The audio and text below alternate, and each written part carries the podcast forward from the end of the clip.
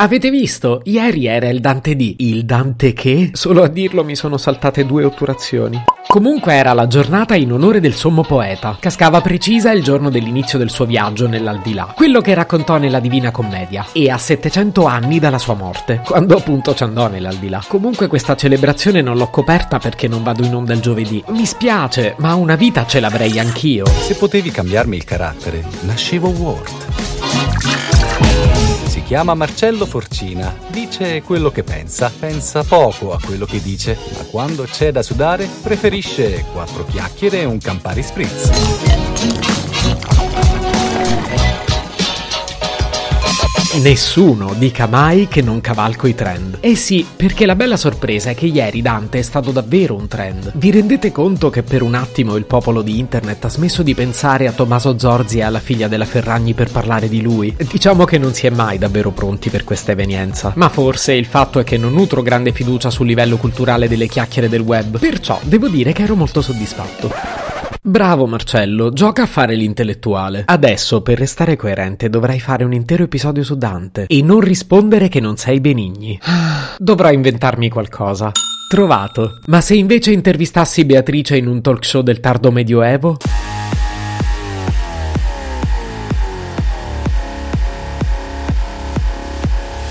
Buonasera, buonasera a tutti, belli e brutti, guelfi e ghibellini. Anche questa sera puntatona ricca di colpi di scena e di gossip. Come sempre con il cuore. Accogliamo con un grosso applauso la prima ospite a sedersi sul nostro divano. A Firenze ne parlano tutti, ma lei è solo nostra ospite. Diamo il benvenuto a Beatrice Portinari. Beatrice, grazie di essere venuta a Non è il Purgatorio. Ciao Barbaro, grazie di avermi invitata. Cominciamo subito con una domanda allora. Perché tutti ci stiamo chiedendo come è iniziata questa torbida storia con Dante? Eh no, Barbaro, devo dirtelo subito. Io e Dante a malapena ci conosciamo. Stavo quasi per denunciarlo per stalking. Quindi fammi capire, non vi siete mai incontrati? Lui racconta che ci siamo visti la prima volta quando avevo 9 anni e la seconda quando ne avevo 18. Ma non è che abbiamo parlato. Lo sai come sono fatti questi uomini. Basta che gli metti un like su Instagram e loro pensano che vuoi sposarli. Ma quindi Beatrice, tu sei su Instagram? Sì, in effetti ci sono, ma non aspettarti molte mie foto. Sono piuttosto bruttine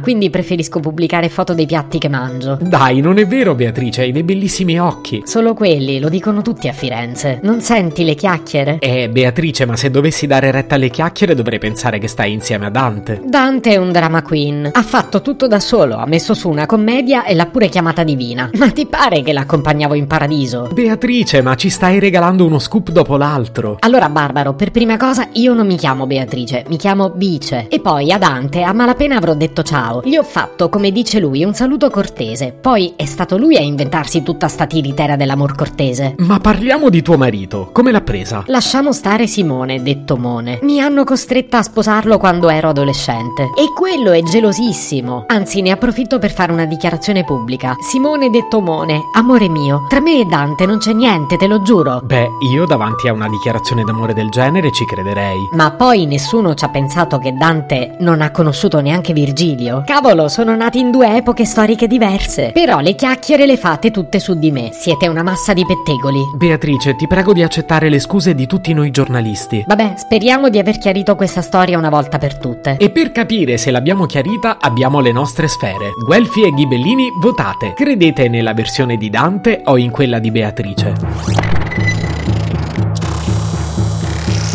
Il tardo medioevo ha votato e ha decretato che Tanto gentile e tanto onesta pare. Bella rivincita per Bice, ma ho letto su Wikipedia che muore giovane. Se potevi cambiarmi il carattere, nascevo Ward. Un podcast inutile, effervescente e tossico, come una pasticca di mentos in una bacinella di Coca Zero. Questa serie è disponibile su Spotify, Apple Podcast, Google Podcast, Spreaker e sulla radio online futuradio.it. Stelline, recensioni e follow sono molto graditi. Per due chiacchiere con Marcello e aggiornamenti sui prossimi inutili episodi, segui il canale Instagram chiocciola Nascevo Word oppure cerca su Telegram l'account chiocciola Marcellogram.